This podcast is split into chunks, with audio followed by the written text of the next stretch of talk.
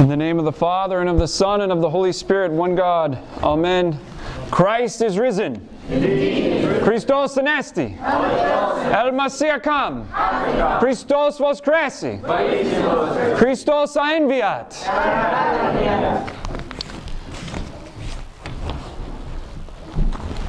I'm going to take you in the Wayback Machine. Going back to the 1960s when the Beatles sang, Ooh, I need your love, babe, eight days a week. Eight days a week, I love you. Eight days a week is not enough to show that I care. Ain't got nothing but love, babe. Eight days a week. I'm getting some laughs from the people older than me who remember hearing this on the radio. I've just heard it on a CD. Eight days a week was important to the Beatles to show their love to their beloved, whoever that was. In the church, in the church, Sunday is the first day of the week and the eighth day of the week. And the season of Pascha is the first of feasts. It is the feast of feasts, the festival of festivals, the season of seasons. It is the first day of the resurrection. It is also the first day of the eighth day of the last day, which has no end. I've got a child over here going, I don't know what he just said. It's the first day of the eighth day of the last day, which has no end. What do I mean by that? What do I mean by that? the Lord's Day in Greek, Kyriaki, is the name for Sunday.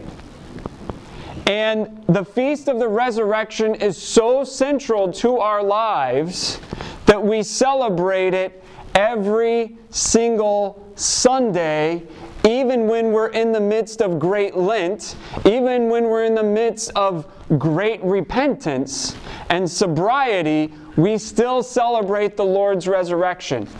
In parish practice, we wear dark vestments on Sundays during Lent. But in monastic practice, they wear dark vestments all through the week because they're all there at church to see them. And then on Saturday and Sunday, they wear bright vestments in honor of the resurrection. In parish practice, if we wore bright vestments all through Lent, most people wouldn't see the dark vestments during the week because unfortunately most people don't come to all the services during the week. Okay? So we celebrate the resurrection every single week, and every single Sunday is the first day and it is the last day. And when we come to church and when we hear, Blessed is the kingdom, we are entering into a new time zone. We are entering into God's time. We are leaving we, we are leaving the chronos time of our world where the clock just ticks, ticks, ticks, and we are entering into a timeless time zone in which the church praises God forever. Forever. It is the first day because it is the day in which the Lord appeared to the disciples, the day of his resurrection. It is also the eighth day because the resurrected Christ knows no end. And life with the resurrected Christ knows no darkness, knows no ending, knows no evening. In the book of Revelation, chapter 22, verse 5, St. John says, And night shall be no more. They need no light of lamp or sun, for the Lord God will be their light, and they shall reign forever and ever. There shall be no darkness, there shall be no evening in the day which is to come, when the Lord comes again in glory. Why is this important? Why is this important? Why should we live our lives on the first day and the eighth day? Especially on the eighth day. Because in the Orthodox Church, we're always pointed towards an end. Theologically, it's called the telos or the teleos. Father Schmemann writes about this a lot in his writings. We always have a purpose, we always have an end. To use some math terms, our life is a vector. It's a vector. Okay? It has movement and direction. We aren't just here to absorb as much fun and money as we possibly can and then die. That's kind of stupid when you put it that way, right? We're here to worship the living God and to draw near to Him and dwell in union and communion with Him for all eternity and beyond eternity. This is what I call the theology of Buzz Lightyear, right? St. Maximus the Confessor says that God is infinite, but He is beyond infinite. Buzz Lightyear says to infinity and beyond. The only thing beyond infinity is God Himself. And we are to dwell with God not just for 50 years, not just for a hundred years, not for a thousand years, but beyond eternity. We can't even fathom this. When somebody has their 50th wedding anniversary, we think it's fantastic, especially for people to be married to each other for 50 years and not just married to other people for 50 years, right? It's a great celebration. 50 years is nothing compared to what we have promised with God. When we live in the eighth day, our life should change. We should live our life in the light of the resurrected Christ. We should live our life outside of the darkness that we have left behind. We don't want to live our life in the tomb, captive by Hades, right? We want to live our life when we come out of that baptismal water. We say we have died with Christ and we have risen with Christ, and too many times we run back into the depths of the tomb, away from the risen Christ. We want to live in the light, and if we live in the light, then our whole life will change. Our risen Lord, who has a real body, but has a resurrected body, passed through the locked doors into the room where the disciples were. And he gave them peace. When we pass through the door into the rooms of our schools, our workplaces, our friends' houses, are we bringing with us peace? Are we bringing with us God's peace to share with everybody? Or are we bringing darkness and corruption? If it's the former, great, you're living in the eighth day. If it's the latter, we need to repent. You're not quite in the eighth day. When I was in high school, I went on a senior retreat. I went to a Catholic high school, and there was a four day senior retreat called Kairos. And the slogan of this retreat was to live the fourth Live the fourth day. The fourth day is when you go home from the retreat and you take everything that you've learned and experienced and you share it with your friends, family, neighbors. And you live that fourth day for the rest of your life. And that's really good and it was really helpful for high school students. But in the church, we want to live the eighth day. We want to live the eighth day because we don't want to be conformed to this world, but as St. Paul says, we want to be transformed by the renewal of our nous. Not just mind, the English word doesn't give it justice. Our nous, our heart, the eyes of our heart. Blessed are the pure in heart, for they shall see God. And if we see that resurrected Christ, and if we receive His peace and live in that peace and that joy and that light and that glory of the resurrection, then we can live in the eighth day and we will have something to say and something to show to those around us. Because three different times in the scripture readings this morning, we have heard that we are sent to go and tell the words of eternal life. In the Matins Gospel, it's Matthew 28, the Great Commission. When Christ ascends, he says, Go forth into all the world and baptize all nations in the name of the Father, the Son, and the Holy Spirit, teaching them to observe all that I have commanded. That's also how we live in the eighth day. We observe what God has commanded us. And he says, Lo, I am with you always. He says to go.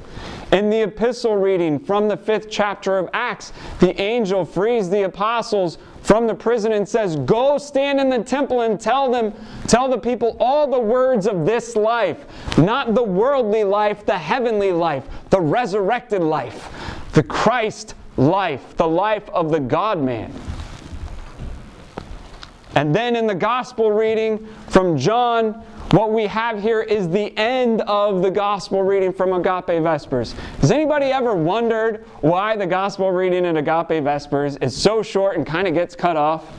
Right? And Thomas just says, like, I'm not going to believe, and then that's it. That's because it's the first day. It's the first day. We read the gospel at Agape Vespers on day one. We end with Thomas's disbelief, and then we come back today and we hear the full story.